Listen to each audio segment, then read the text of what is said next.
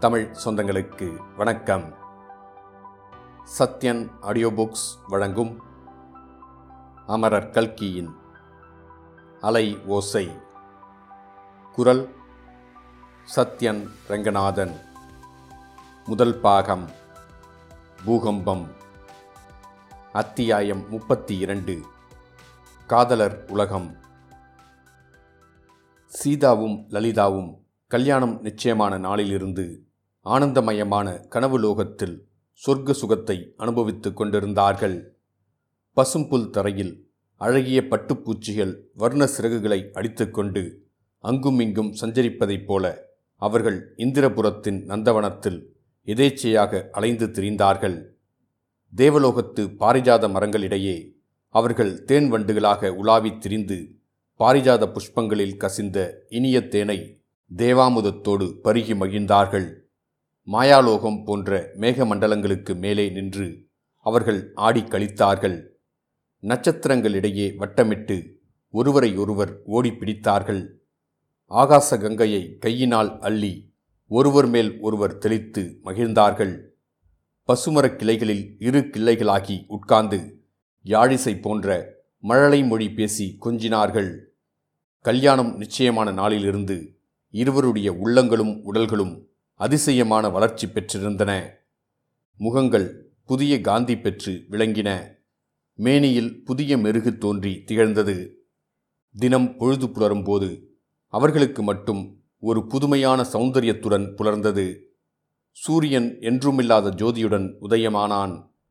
அந்தி மயங்கிய நிழல் படர்ந்து வரும் மாலை நேரத்தின் மேகத்தையோ வர்ணிக்க முடியாது. ஆகா இரவின் இன்பத்தை தான் என்னவென்று சொல்வது? வானத்தில் பிறைச்சந்திரன் பிரகாசித்தால் அதன் அழகை பார்த்து கொண்டே இருக்கலாம். முழுமதியா இருந்தாலோ உள்ளம் கடலைப் போல் பொங்கத் தொடங்கிவிடும். சந்திரனே இல்லாத இரவு மட்டும் அழகில் குறைந்ததாயென்ன?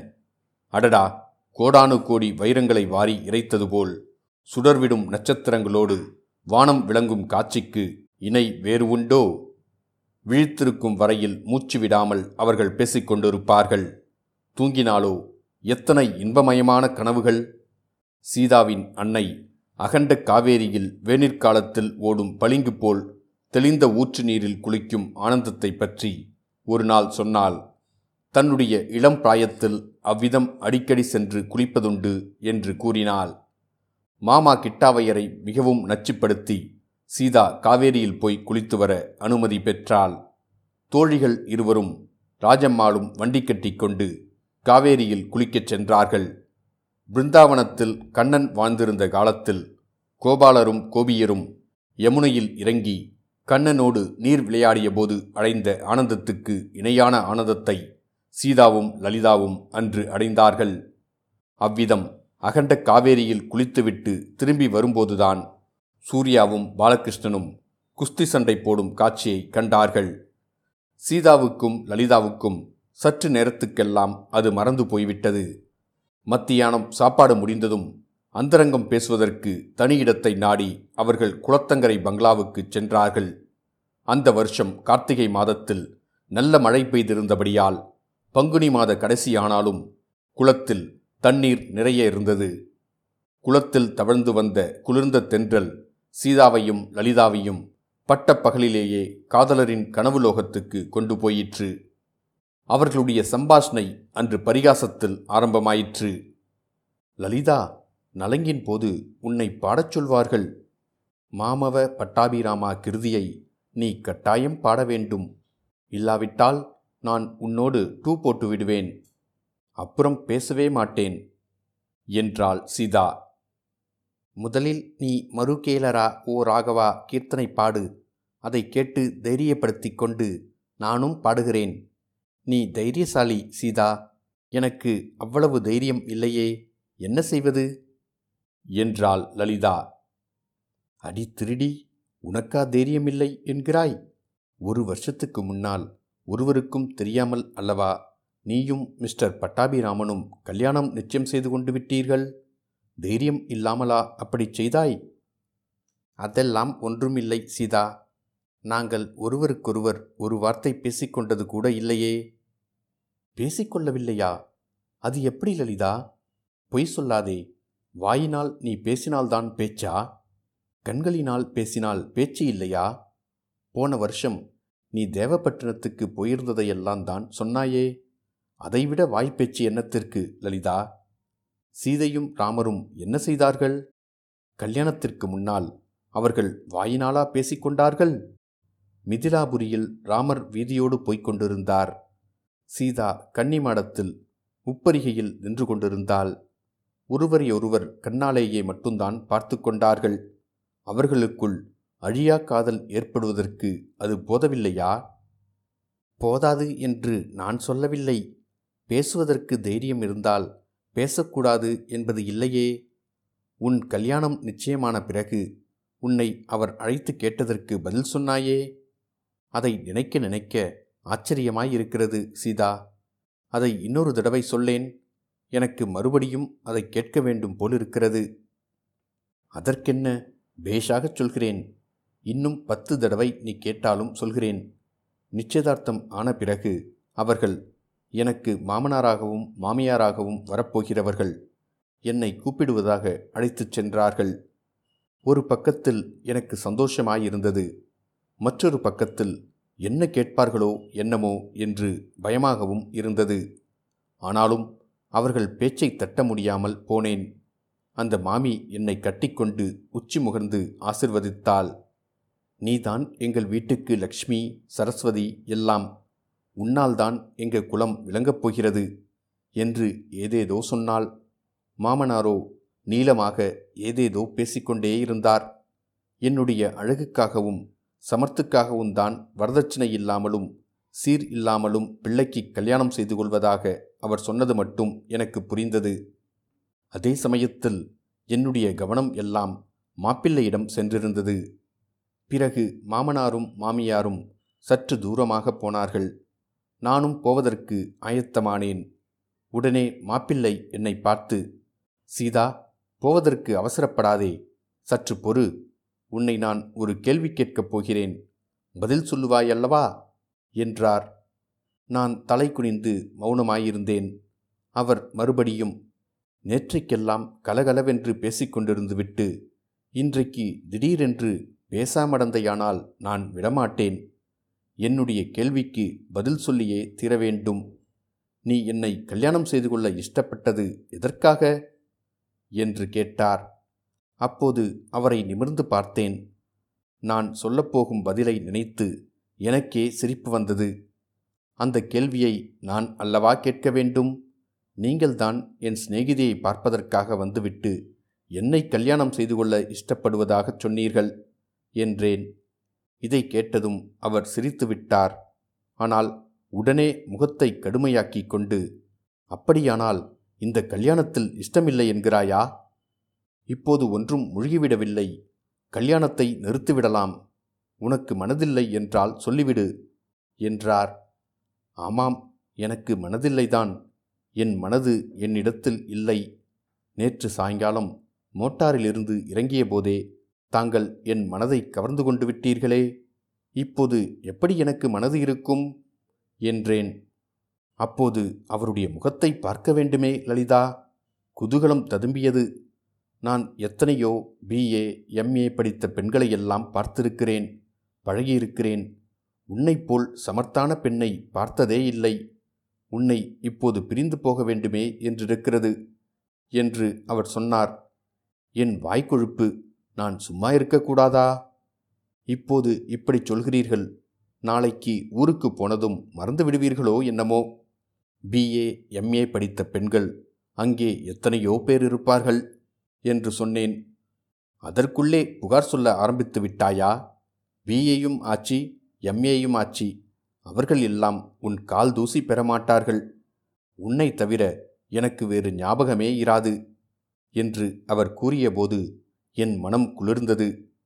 இருந்தாலும் கிறுக்காக துஷ்யந்த மகாராஜா சகுந்தலையிடம் இப்படித்தான் சொன்னார். ஊருக்கு போனதும் மறந்துவிட்டார் என்றேன்.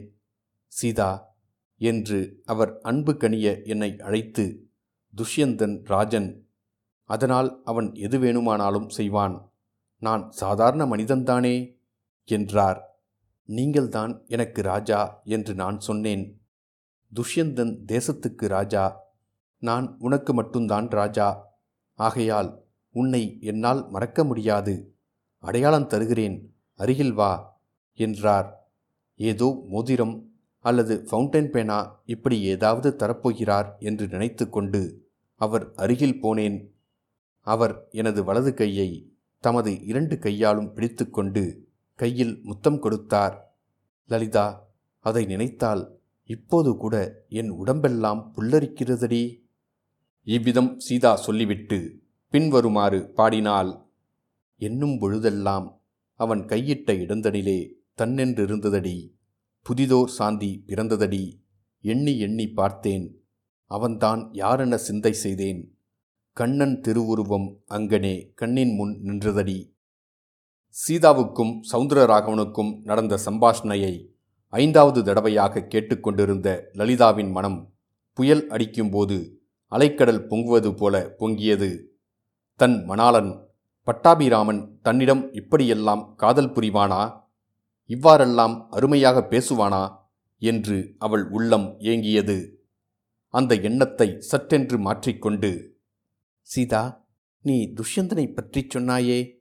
அது மட்டும் சரியல்ல. சகுந்தலை துஷ்யந்தன் கதை எனக்கு ரொம்ப பிடிக்கிறது. துஷ்யந்தன் பெரிய சாம்ராஜ்யத்தின் சக்கரவர்த்தி. அவன் ரிஷி ஆசிரமத்தில் வளர்ந்த தாய் தகப்பன் அறியாத பெண்ணை மணந்து கொண்டானே. அது ஆச்சரியமில்லையா? என்றாள் லலிதா. அது ஆச்சரியந்தான் ஆனால் அதைப்போல எத்தனையோ நடந்திருக்கிறது. அனார்கலி கதை உனக்கு தெரியுமா லலிதா? மங்கையர்க்கரசியின் காதல் என்றும் புத்தகத்தில் அந்த அற்புதமான கதை இருக்கிறது என்றாள் சீதா. எனக்கு தெரியாதே. அது என்ன கதை சொல்லு? அக்பர் பாதுஷாவின் பிள்ளை சலீம் தன்னை இளம் பிராயத்தில் வளர்த்த தாதியின் வளர்ப்பு பெண்ணை காதலித்தான். அவளையே கல்யாணம் செய்து கொள்வதாக சத்தியம் செய்து கொடுத்தான். அரண்மனை நந்தவனத்தில் அவர்கள் பேசிக்கொண்டிருந்ததை பக்கத்திலிருந்து ரோஜாப்பூ புதர் மறைவிலிருந்து அக்பர் பாதுஷா கேட்டுக்கொண்டிருந்தார் அவருக்கு பிறகு பட்டத்துக்கு வரவேண்டிய குமாரர் ஒரு தாதியின் வளர்ப்பு பெண்ணை கல்யாணம் செய்து கொள்வதா? என்று அவருக்கு ஆத்திரம் பொங்கிற்று. உடனே அனார்கலியை பிடித்து சிறையில் அடைக்க உத்தரவு போட்டுவிட்டார். அனார்கலி என்றால் பாரசீக பாஷையில் மாதுளை மொக்கு என்று அர்த்தமாம். அது சலீம் அவளுக்கு அளித்த செல்லப்பெயர். சிறையில் அடைப்பட்ட அனார்கலி சலீமையே நினைத்து உருகிக் கொண்டிருந்தாள். அவன் தன்னை வந்து விடுவிப்பான் விடுவித்து மனம் புரிந்து கொள்வான் என்று ஆசையோடு எதிர்பார்த்து கொண்டிருந்தாள். ஆனால் அக்பர் பாதுஷா செத்துப்போய் சலீம் பட்டத்துக்கு வருவதற்கு வெகு காலம் ஆயிற்று. கடைசியில் சலீம் சக்கரவர்த்தி ஆனதும் முதல் காரியமாக அனார்கலியை விடுதலை செய்யப் போனான். அதற்குள் அனார்கலிக்கு சித்த பிரம்மை பிடித்துவிட்டது. சலீமை அவளால் அடையாளம் கண்டுகொள்ள முடியவில்லை. உங்களையெல்லாம் இங்கே யார் வரச் சொன்னார்கள்? என்னை விடுதலை செய்ய நீங்கள் யார்? சலீம் வந்து என்னை விடுவிக்கப் போகிறார். அதுவரையில் நான் இங்கேயே இருப்பேன் என்றாள். இதை கேட்டு சலீம் மனம் உடைந்து போனான். அனார்கலியும் பிறகு சீக்கிரத்தில் இறந்து போனாள். இதை கேட்டபோது லலிதாவின் கண்களில் கண்ணீர் ததும்பி வழிந்தது. ஏனடி அழுகிறாய்? அசடே! என்றாள் சீதா. எனக்கென்னமோ வருத்தமாயிருக்கிறது. அம்மா அவர்களுடைய உண்மையான காதல் எதற்காக இப்படி துக்கத்தில் முடிய வேண்டும்? என்றாள் லலிதா. காதற்கதைகள் அநேகமாக அப்படித்தான் முடிகின்றன. ரோமியோ ஜூலியட் கதையை பாரேன். அவர்களுடைய காதலைப் போல் உலகத்திலேயே கிடையாது. ஆனால் கடைசியில் இரண்டு பேரும் செத்துப்போகிறார்கள் இரண்டு பேரும் ஒரு வழியாக செத்துப்போய்விட்டால் பாதகமில்லை சீதா. ஒருவர் செத்து ஒருவர் இருந்தால் எவ்வளவு கஷ்டமாயிருக்கும்? சலிமை பார். பிறகு அவன்தானே ஜஹாங்கீர் பாதுஷா ஆகி நூர்ஜஹானை கல்யாணம் செய்து கொண்டான்? நூர்ஜஹான் உலகத்தில் எவ்வளவு பிரசித்தமான அழகியாய் இருந்தால் என்ன? அதற்காக அவனால் அனார்கலியை எப்படி மறக்க முடிந்தது? சில புருஷர்கள் அப்படித்தான் லலிதா. ஆனால் எல்லோரும் அப்படி இல்லை. ஜஹாங்கீரின் மகன் ஷாஜகானை பார். அவன் மும்தாஜ் என்பவளை கல்யாணம் செய்து கொண்டான். அவள் செத்துப்போன பிறகும் அவளை ஷாஜகான் மறக்கவில்லை. அவளுடைய ஞாபகார்த்தமாக தாஜ்மஹால் கட்டினான். தன் அரண்மனையிலிருந்து எப்போதும் தாஜ்மஹாலை பார்த்து கொண்டே இருந்தான். பார்த்து கொண்டே செத்துப்போனான் இந்த காதல் ரொம்ப உயர்வாயில்லையா லலிதா? உயர்வுதான். ஆனாலும் சாவித்ரி சத்யவான் கதைதான் எனக்கு எல்லாவற்றிலும் அதிகம் பிடித்திருக்கிறது. ராஜ்யத்தை இழந்து காட்டுக்கு வந்து குருட்டு தாய் தந்தையருக்கு பணிவிடை செய்து கொண்டிருந்த சத்யவானை சாவித்ரி காதலித்தால் ஒரு வருஷத்திற்குள் சத்யவான் செத்துப்போய் விடுவான் என்று தெரிந்தும் அவளுடைய உறுதி மாறவில்லை. யமனுடனேயே வாதாடி போன உயிரை கொண்டு வந்தாள் இதுவல்லவா உண்மையான காதல்? லைலா மஜ்னு அனார்கலி கதைகளை விட நம் தேசத்து கதைகள் உயர்ந்தவைதான். அப்படி நம் நாட்டில் கதைகள் என்று பார்த்தால் சுப்பிரமணிய சுவாமிக்கும் வள்ளிக்கும் நடந்த காதல் கல்யாணத்தைப் போல் ஒன்றுமே கிடையாது. வள்ளி குரப்பெண் சுப்பிரமணியரோ சாக்ஷாத் பரமசிவனுடைய குமாரர் தேவசேனாதிபதி அப்படிப்பட்டவர் குறவர் குடியை தேடி வந்து வள்ளியை மணந்து கொண்டார் என்றால் அது எப்பேற்பட்ட அதிசயம்? மணந்தது மட்டுமா? ஒவ்வொரு சிவன் கோவிலிலும் சுப்பிரமணியர் தமக்கு பக்கத்தில் வள்ளியையும் வைத்து கொண்டிருக்கிறார். கேவலம் ஒரு குரத்தியை எல்லோரும் கும்பிடும் தெய்வமாக்கிவிட்டார். உண்மையான காதலுக்கு இதை காட்டிலும் வேறு என்ன கதை இருக்கிறது? லலிதா சுப்பிரமணிய சுவாமி வள்ளி கதை எனக்கு ரொம்ப பிடிக்கும். சுப்பிரமணிய சுவாமியை பற்றி ஒரு பாட்டு பாடுவாயே அதை கொஞ்சம் பாடேன். என்றாள். லலிதா பின்வரும் காவடி சிந்தை பாட ஆரம்பித்தாள். பாலை வாய் குமுகில் வந்தூர். வாழை பாய் வயல் சூழ் செந்தூர் பாலனம் புரிய வந்த புண்ணியா? சீதா குறுக்கிட்டு இது இல்லை லலிதா பொன்மையில் என்று ஒரு பாட்டு பாடுவாயே அதை பாடு என்று சொன்னாள். சரி என்று சொல்லி லலிதா ஆரம்பித்தாள். பொன்மையில் ஏறி வருவான் ஐயன் பன்னிரு கையால் தன்னருள் சொறிவான் செங்கதிர் வேலன் சிவனருள் பாலன் மங்கை வள்ளி மணாளன் பங்கையத்தாளான் தீனதயாளன் புன்னகை தன்னால் இன்னல்கள் தீர்ப்பான் புன்மை இருள் கணம் மாய்ப்பான் கண்ணலின் இனிய தந்தமிழ் அளிப்பான். பாட்டு முடியும் தருணத்தில் பலே பேஷ் லலிதா நீ இவ்வளவு நன்றாய் பாடுகிறாயே. அன்றைக்கு மதராஸ்காரர்கள் வந்தபோது மட்டும் பாடவே மாட்டேன் என்று வாயை இறுக மூடிக்கொண்டிருந்தாயே. அது ஏன்? என்று கேட்டுக்கொண்டே சூர்யா உள்ளே வந்தான். அவனைத் தொடர்ந்து ராஜம்மாளும் உள்ளே வந்தாள். சூர்யாவுக்கு சீதா பதில் சொன்னாள் அன்றைக்கு அவளுக்கு பாட பிடிக்கவில்லை. அதனால் பாடவில்லை. நாளைக்கு கல்யாணத்தின் போது மாமவ பட்டாபிராமா கீர்த்தனம் பாடுகிறேன் என்று சொல்லியிருக்கிறாள். சூர்யா சபாஷ் அதுதான் சரி. பட்டாபிராமனுக்கு அப்படிதான் பட்டாபிஷேகம் செய்ய வேண்டும் என்றான். லலிதாவுக்கு நான் நலன் தமயந்தி கதை சொல்கிறேன் என்று கூறிவிட்டு சீதா லலிதாவை கையை பிடித்து அழைத்து கொண்டு பங்களாவை விட்டு வெளியேறினாள். அந்தரங்கம் பேசக்கூடிய ஏகாந்தமான இடத்தை தேடி அவர்கள் சென்றார்கள். லலிதாவும் சீதாவும் போன பிறகு ராஜம்மாள் சூர்யாவை பார்த்து குழந்தை சாலையோரத்தில் தபால்காரனோடு சண்டை போட்டு கொண்டிருந்தாயே அது எதற்காக? எனக்கு என்னமோ சந்தேகமாயிருக்கிறது. என்னிடம் உண்மையைச் சொல்லு என்றாள். அத்தை அவசியம் சொல்லிதான் தீர வேண்டுமா? அது உங்கள் சம்பந்தமான விஷயந்தான் ஏற்கனவே உங்களுக்கு எவ்வளவோ கவலை.